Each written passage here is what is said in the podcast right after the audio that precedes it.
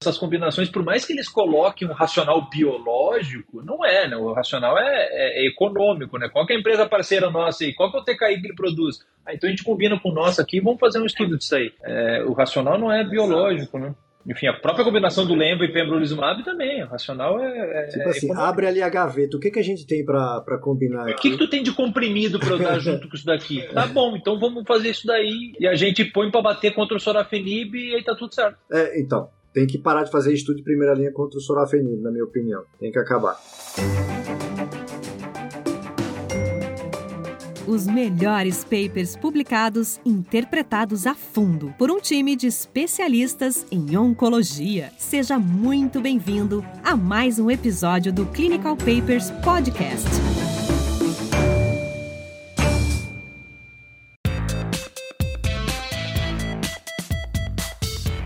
Olá, Sejam bem-vindos a mais um episódio do Clinical Papers Podcast. Meu nome é Thiago Piar, eu sou oncologista clínico. Estou aqui hoje com dois colegas é, do Ciro Libanês de Brasília, o Dr. Alan e a doutora Luísa Adib, para discutir um outro paper bastante badalado em oncologia gastrointestinal, publicado recentemente na, na revista New England, New England Journal of Medicine Evidence, que foi o Himalaya Trial, é, um estudo para carcinoma hepatocelular, publicado, como falei agora, esse mês de junho, na verdade, que vai trazer bastante polêmica na forma como a gente trata os pacientes com câncer de fígado em primeira linha com doença metastática. Alan, Luísa, obrigado pelo, por aceitar esse convite. Esse paper vai trazer bastante discussão, acho que a gente vai acabar aproveitando bastante para discutir depois, no segundo momento, a, acho que como a gente vai aplicar os resultados dele. É interessante porque a gente está vivendo uma nova era em vários tumores, isso também em carcinoma hepatocelular, né? A gente está falando de escolher tratamentos em câncer de fígado, algo que é bastante novo nessa doença, né? Para situar um pouquinho uh, aqui os nossos ouvintes, a gente está falando de câncer de fígado metastático. A gente está falando da doença onde em 2008 foi publicado o primeiro paper né, com sorafenib. Todos nós prescrevemos sorafenib para câncer de fígado, todos nós sabemos o quanto é, é difícil prescrever um tratamento que tem uma certa toxicidade, apesar de ser oral e o quanto que é frustrante para o paciente ver, enfim, que está tomando aquele medicamento não ver o tumor diminuindo, que era o que acontecia a maioria das vezes. Pouco tempo depois a gente teve uma outra publicação ali de, de um dado de não inferioridade com lenvatinib, mas com uma taxa de resposta um pouquinho maior. De lá para cá as coisas melhoraram um pouco, né? Até que enfim, né, Biac? Até que enfim, a gente sofreu muito, né, Luísa, desde 2007 para cá com a chegada do Sorafenib. A gente já gravou o episódio ali do Embreve 150 do atezolizumab com bevacizumab, ele será citado algumas vezes ao longo desse trabalho. E, e graças a Deus aí para HCC, finalmente a gente está vendo aí brotar novos tratamentos, novas opções de tratamentos para a gente, que é uma doença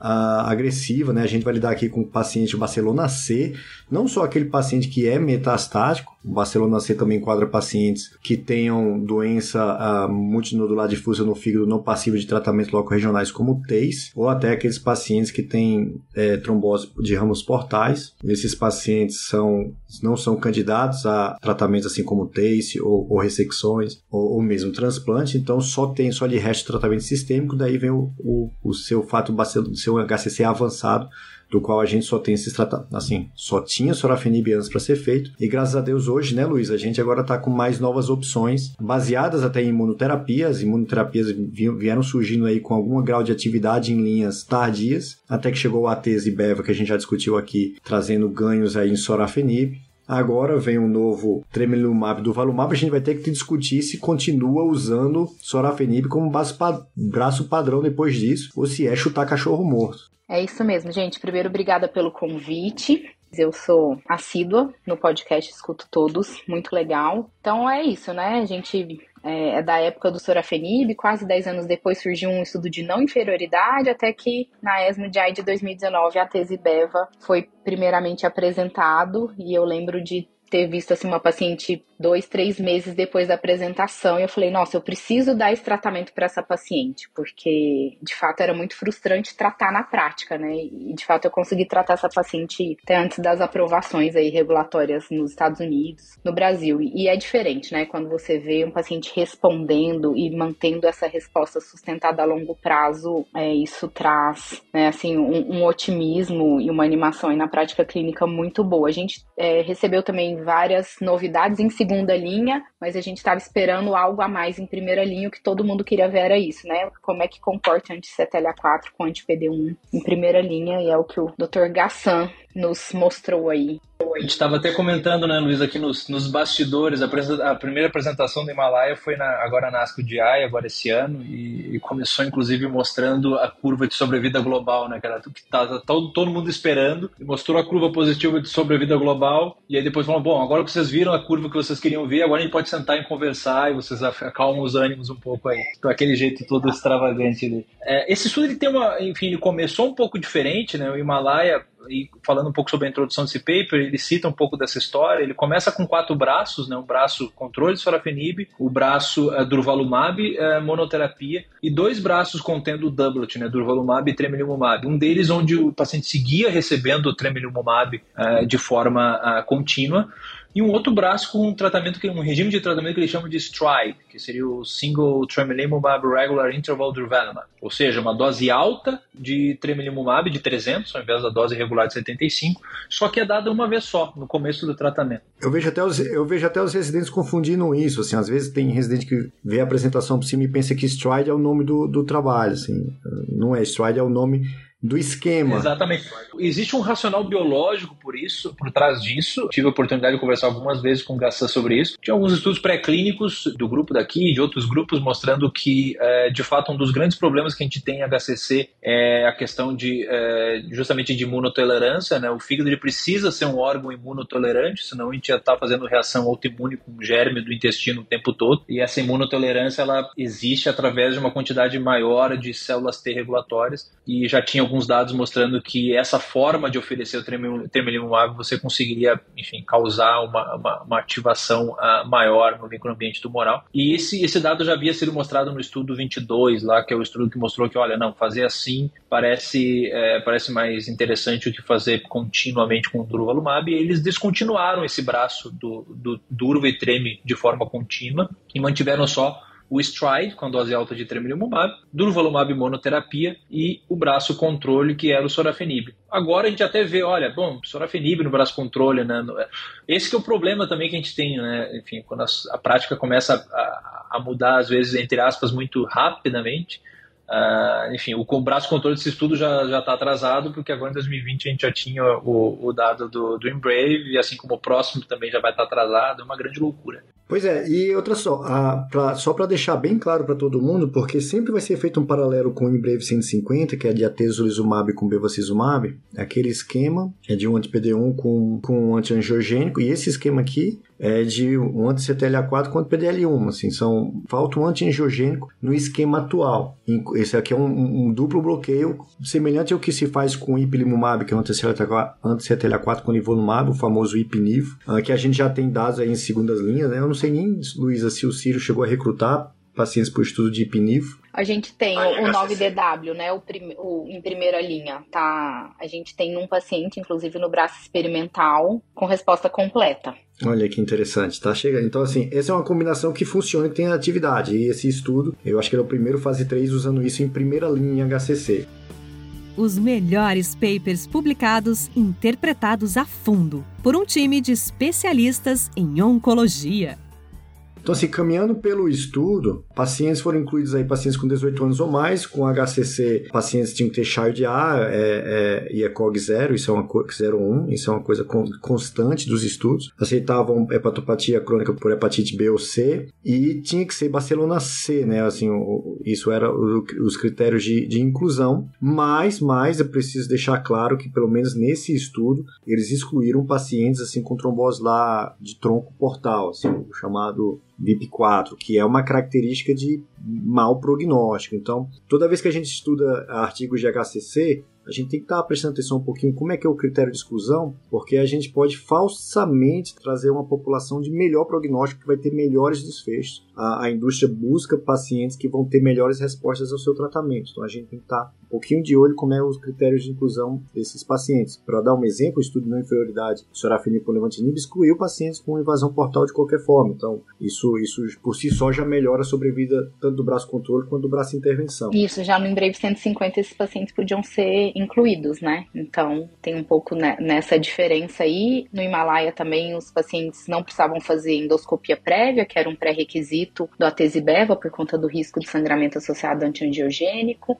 Né? Então, de fato, tem algumas coisinhas diferentes entre, entre os dois até eu vou aproveitar para fazer uma pausa, aproveitar que tu comentou isso, uh, Luísa. Você vê na prática problemas em relação ao bevacizumab nesses pacientes, fazendo isso com endoscopia? Porque às vezes eu sinto, enfim, um certo, enfim, receio da população em geral. E aqui, para vocês terem uma noção, algumas pessoas que são completamente contrárias ao uso de bevacizumab preferem usar lenvatinib com pembrolizumab, apesar de não estar aprovado, enfim, a combinação. As, como as duas estão aprovadas de forma separada, eles acabam conseguindo. Só para não prescrever o Avast, só para não prescrever bevacizumab primeira linha. Não, não tem esse receio e não, não vi nenhum evento associado, assim, já tratei uma quantidade razoável de pacientes e, de fato, eu faço endoscopia regularmente, mas não foi um, um problema na prática até o momento, não.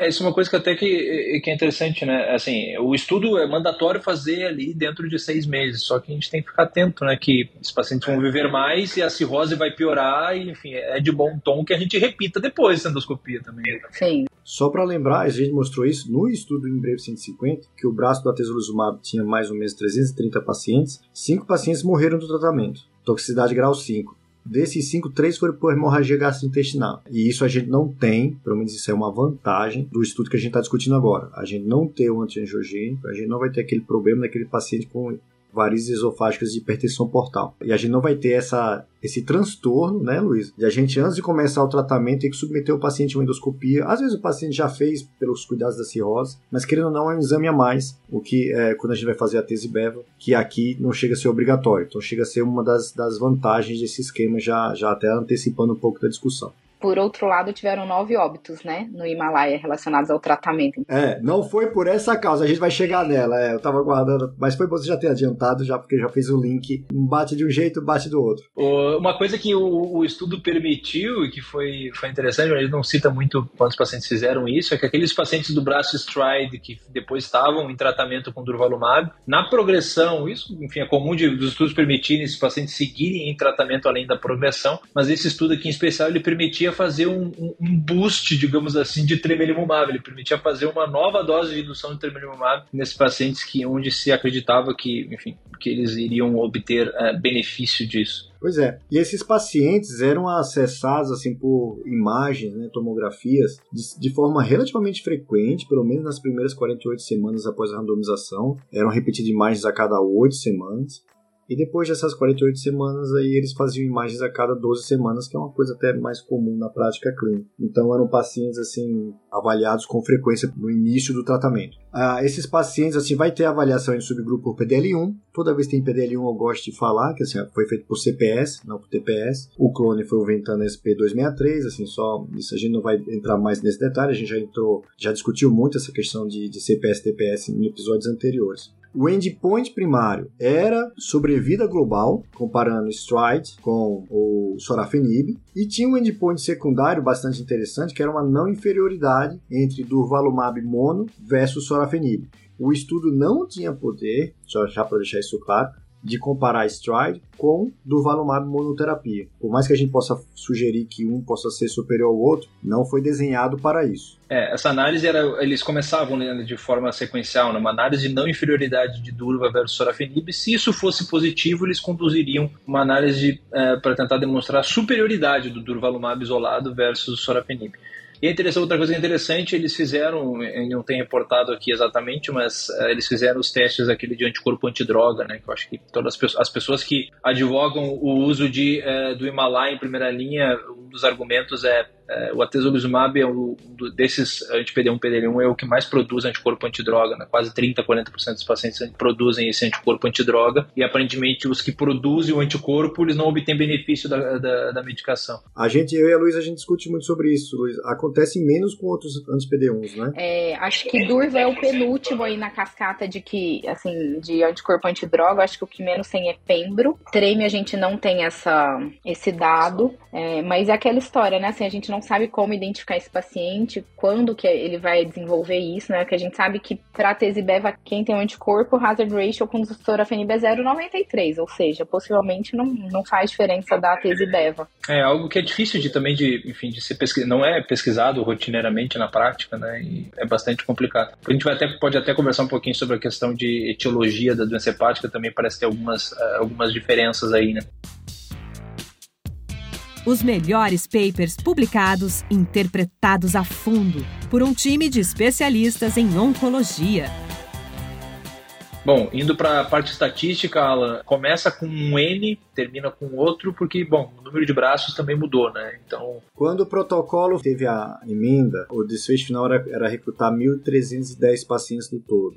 E o que a gente está vendo aqui agora é a análise madura desses dados, porque a, já teve aí planejado análise interina, mas a, o estudo seria considerado assim análise final quando tivesse aí 515 eventos do seu desfecho primário, que era sobrevida global, comparando TRIDE versus sorafenib. E o que a gente encontra aqui no estudo publicado já foi 555 eventos. Então, assim, é uma análise final madura do estudo diferente de alguns estudos que a gente já trouxe aqui, que a gente traz análises interinas, assim, dados não maduros, essa já é resultados finais. Lógico que a gente pode ter publicações futuras com dados atualizados, mas aqui já é um estudo maduro por si só, com esses desfechos que a gente já comentou. Antes da gente partir para o resultado, eu gosto sempre de chamar a atenção que a indústria, né, é, tratamento patrocinado pela indústria da, da AstraZeneca, ela não deixou os pesquisadores completamente independentes para realizar esse estudo, escrever o manuscrito, revisá-lo e publicá-lo. Pelo contrário, a AstraZeneca aí teve um comitê que participou da coleta dos dados, da análise, da interpretação e também da escrita do manuscrito que foi submetido. Assim, eu gosto quando os pesquisadores têm completa independência em como vão interpretar os dados e como vão publicar. Então, sempre quando a gente tem a fonte pagadora do estudo também participando da interpretação, análise e fabricação do manuscrito, é algo que me deixa um pouco com um o pé atrás, então eu considero uma desvantagem aí do desenho. Isso acontece, não acontece? A gente já trouxe artigos aqui aqui que isso aconteceu, a gente já trouxe artigos aqui de trabalhos caríssimos onde isso não aconteceu.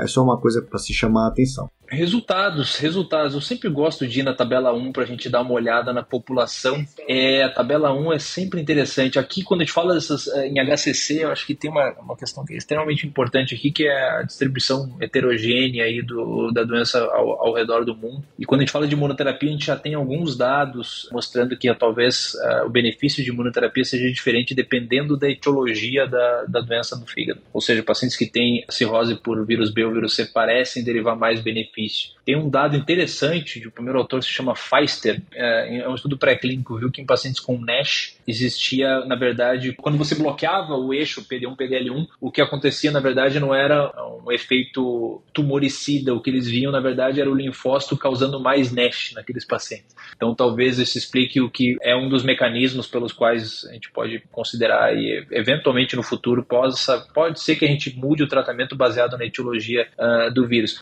acho que as pessoas, e aí provavelmente o grupo enfim, que eu tenho mais contato aqui em função do, do, do Gassan, as pessoas que uma das, ah, uma das coisas que as pessoas que preferem uh, usar o Himalaia ao invés do bevacizumab em primeira linha é o fato uh, justamente de que aqui parece que a população é um pouco melhor distribuída. Tinha uma, uma população meio enriquecida de vírus B uh, no Atezubeva, provavelmente é a população que deriva mais benefício, né? Mas uh, aqui nesse estudo, que tinha quase 400 pacientes em cada braço, a gente tem mais ou menos um terço desses doentes com vírus B, um terço com vírus C e um terço de etiologia não viral. A alfa-fetoproteína foi bastante elevada, com mais de 400, em aproximadamente aí um terço dos doentes em todos os braços. E o que tu tinha comentado, Alan, aqui, o PDL1 positivo, uh, foi parecido em todos os braços, mas aí na casa de uns 30, 40% em todos os braços. A Teso e Beva tinha na sua população, no estudo, eles eram mais de 40% é, hepatite B uns 20% é hepatite C, só para deixar em perspectiva, porque, de novo, a gente sempre vai ficar. O principal concorrente do, do, do tratamento do trabalho que a gente está discutindo, discutindo agora é o Atesibev, então por isso que eu fico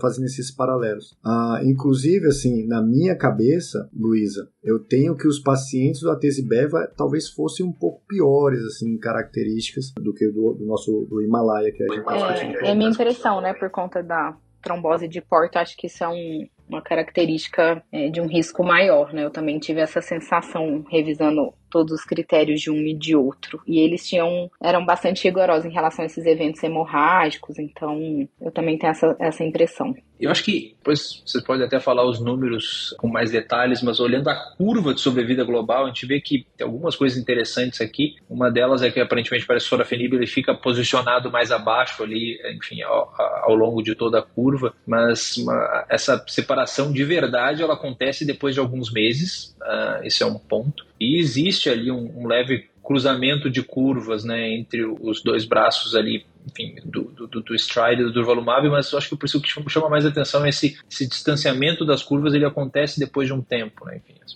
quem, é, enfim, o argumento é justamente esse, que demora, demora algum tempo para você ativar o sistema imunológico, esse esquema stride, então por isso que você vê as curvas separando mais para frente e tal. É, já que você falou de sobrevida global, a gente teve aí um ganho né, do stride versus sorafenib, que foi o desfecho primário, um, a gente teve aí sobrevidas medianas que variaram aí, foi 16 versus 3 meses, assim, estou até acompanhando aqui tanto pela publicação quanto pela apresentação do ASCO GI, assim, 16.4 versus 13.8 meses, foi o dado da apresentação, com razão de 0.78, de curvas que se abrem e permanecem abertas aí enquanto durou o segmento do estudo. A gente também teve aí o, o, desfecho secundário, que foi a questão da não inferioridade do Durvalumab versus o fosforfenib, assim, o Durvalumab sozinho, sem aquela dose inicial do anti-CTLA4. E aí a gente teve, assim, curvas também que tenderam a se abrir em favor do Durvalumab, né, Luiz? Isso, aí seria 16,6 de Durvalumab e 13,8 de Sorafenib, né? Então, não pode comparar, mas numericamente até maior do que o Stride, né? É, aquela coisa, a gente não pode comparar, mas a gente sempre compara, né? A gente gosta de fazer o que não pode. Proibido é mais gostoso. a gente olha os números ali, é, bate 16 meses né, no Stride, bate 16 meses no Durvalumab, né? Enfim, termos quantitativos, é exatamente a mesma sobrevida global. Entre esses dois não, não existe e não vai existir provavelmente nenhuma comparação formal uh, em nenhum momento, até por motivos óbvios em relação ao interesse da própria empresa que produz, enfim, que, que produz esses fármacos. Mas a gente consegue ver que as duas curvas entre esses dois tratamentos, tratamento combinado versus só o durvalumab, elas se separam de verdade depois de 24 meses, né? Então, assim... Separa um pouquinho, né? Bem pouquinho. Então tem que lembrar que assim é uma parcela bastante pequena né, desses doentes que vão estar enfim, vivos após 24 meses. E, e eu acho que isso, como imunoterapia, imunoterapia em geral, né, acho que a forma como a gente vê essa, a, a, essa diferença, a gente vai precisar começar a repensar como esses desenhos são estudados. Né, porque assim, sobrevida global mediana é muito bom quando a gente fala de quimioterapia, por exemplo, onde quem não responde vai acabar progredindo rápido e a gente consegue chegar naquela faixa ali dos 50% relativamente rápido. Imunoterapia, ou às vezes com doenças mais indolentes, a gente vai ver essas diferenças, essa, a, gente vai chegar nessa casa dos 50% depois de muito tempo. Então, né, aqui, por exemplo, nesse estudo, a gente atingiu a casa de 50% ali de sobrevida lá por volta de 18 meses. Então, assim, esses estudos acabam também precisando de um segmento mais longo, né? Agora, sabe uma coisa interessante? É que o Progression Free Survival não teve diferença não foi, né, Luiz? Não foi um surrogate de overall survival, assim.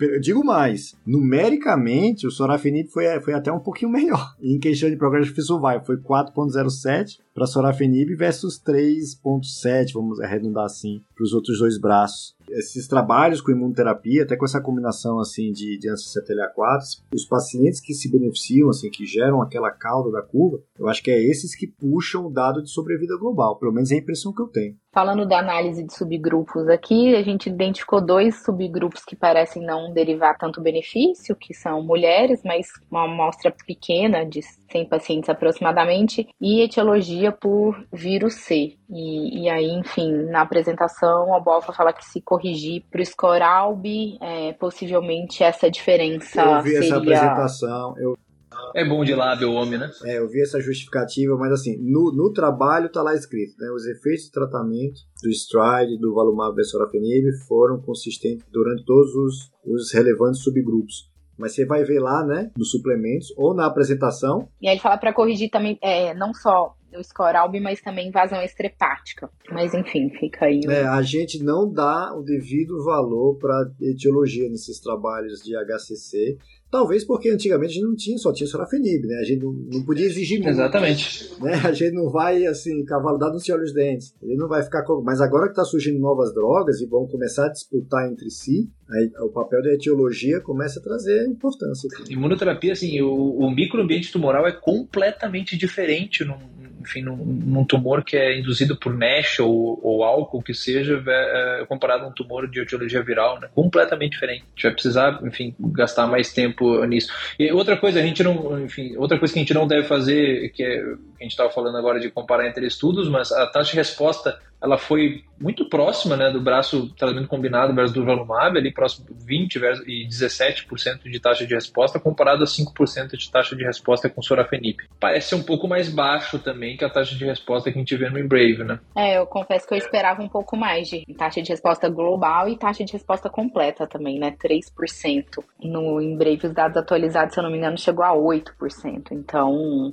Para mim, é, pra mim, a taxa de resposta completa é 100%. Eu coloquei um paciente no Himalaia e ele teve a resposta completa. Para mim, a taxa de resposta foi 100%.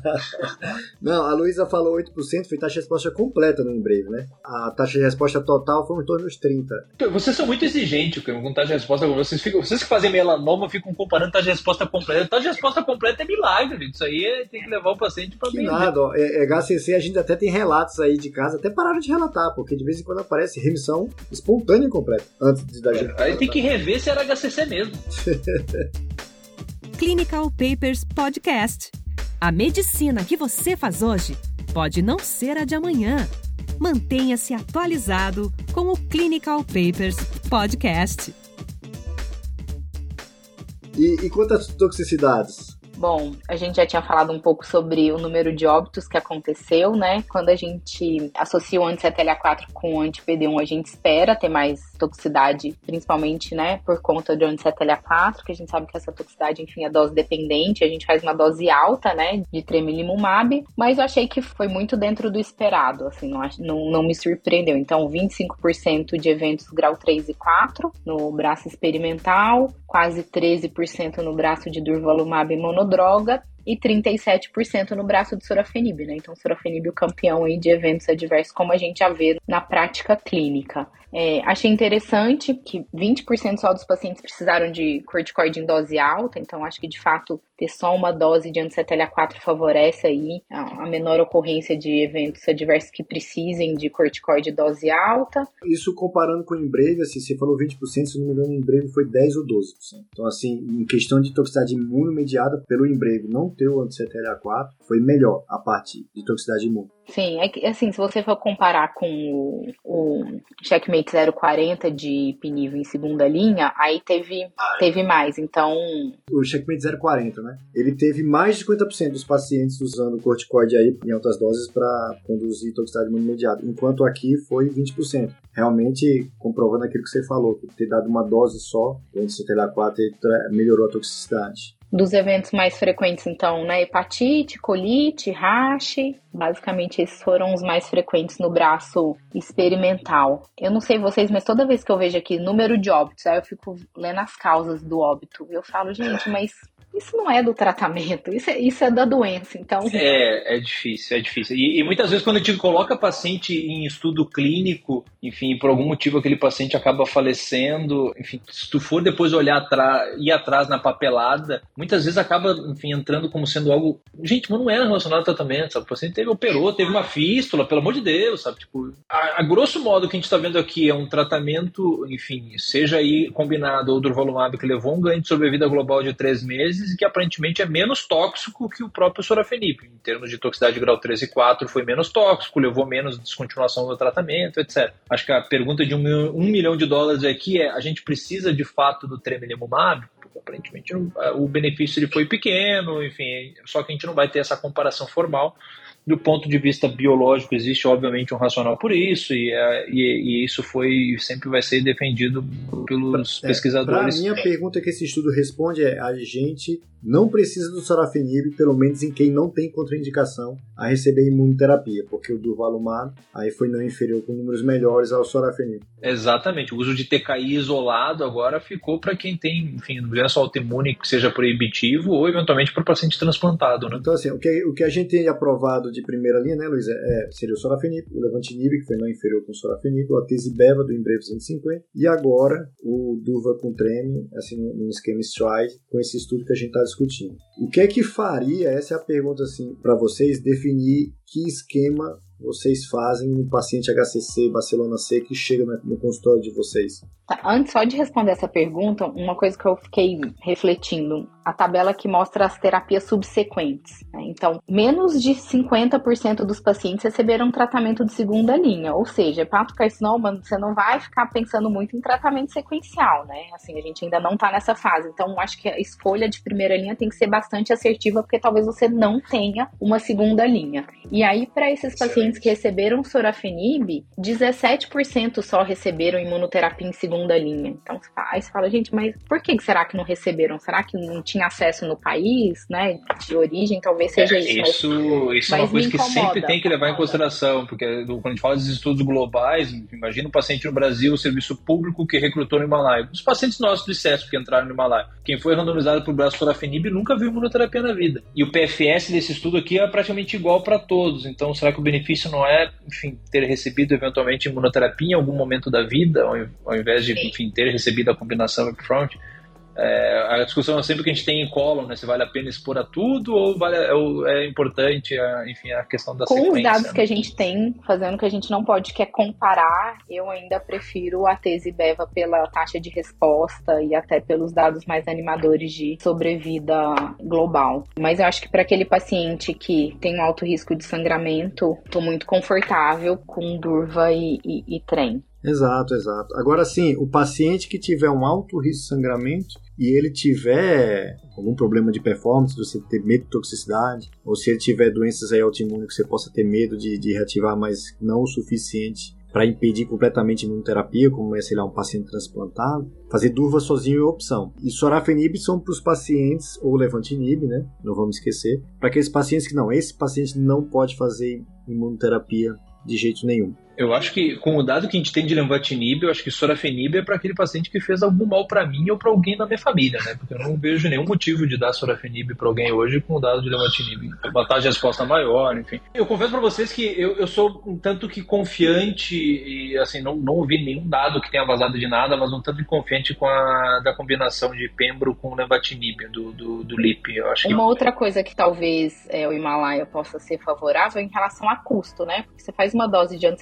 4 e depois você mantém só anti-PD1. A Tesibeva, possivelmente o custo disso vai ser superior. Então, no Brasil, que a gente né, tem recursos limitados, é, acho que também a gente precisa levar isso em consideração. Exato, bem lembrado. E o que a gente está aguardando aí, né, que a Luísa já comentou, o Checkmate 9DW, que é Ipinivo é versus Sorafenib ou Levantinib, na primeira linha, ou seja, nesse mesmo cenário aqui que a gente já discutiu em breve 150 e agora o Himalaia, e também o que você acabou de falar, Pembro e Levante Nib. Eu acho que são esses dois, pelo menos, que eu tô aguardando assim mais ansioso para trazer mais lenha nessa fogueira, que é decidir a primeira linha de, de HCC avançado. Sabe uma coisa que eu fico pensando às vezes? É, isso acho que é a primeira vez que eu, enfim, que eu comento isso nesse nosso podcast.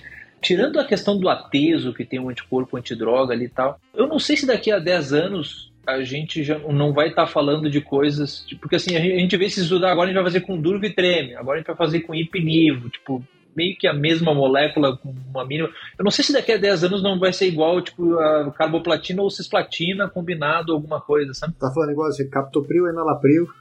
É, porque assim, a gente tá, enfim, a gente tá recrutando uma quantidade grande de pacientes, alocando uma quantidade enorme de, de, de enfim, de recursos nisso, levando um tempo enorme para obter as respostas que a gente quer. E, enfim, eu não sei se, enfim, se tem de uma real diferença, por exemplo, de fazer algum estudo com nível com pembro, eventualmente até com treme e com ipilimumab, enfim. Não sei se no futuro não tão distante, isso não vai ser igual a cisplatina ou carboplatina combinado a X, sabe? Tem um outro estudo também que a gente, né, de primeira linha, que é a teso em combinação com cabozantinib, né, comparando com sorafenib, que é o Cosmic 310. É, e essas combinações, por mais que eles coloquem um racional biológico, não é, né, o racional é, é, é econômico, né, qual é a empresa parceira nossa aí, qual que é o TKI que ele produz? Ah, então a gente combina com o nosso aqui, vamos fazer um estudo disso aí. É, o racional não é biológico, né? Enfim, a própria combinação do Lembo e pembrolizumab também, o racional é... é tipo assim, abre ali a gaveta, o que, que a gente tem para combinar aqui? O que, que tu tem de comprimido para eu dar junto com isso daqui? Tá bom, então vamos fazer isso daí e a gente põe para bater contra o sorafenib e aí tá tudo certo. É, então, tem que parar de fazer estudo de primeira linha contra o sorafenib, na minha opinião. Tem que acabar. Gente, Obrigado por esse tempinho aqui para a gente, é, enfim, gravar esse podcast, se divertir e, e, tentar passar alguma mensagem bacana. Espero que vocês tenham gostado. Sigam uh, a gente nos nossos canais, Instagram. A gente tem um, canal no YouTube também, está fazendo um trabalho magnífico lá, criando várias figuras divertidas para vocês acompanharem os nossos episódios. Uh, Luísa, muito obrigado. Uh, a gente espera contar contigo aqui em novos episódios. Foi ótimo, gente. Obrigadão, obrigado, gente.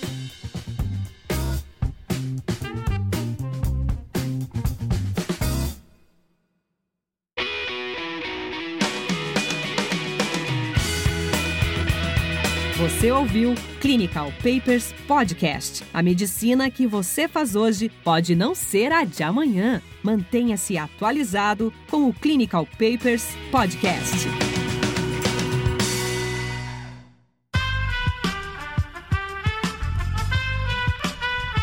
Esse podcast foi editado por Aerolitos Edição Inteligente.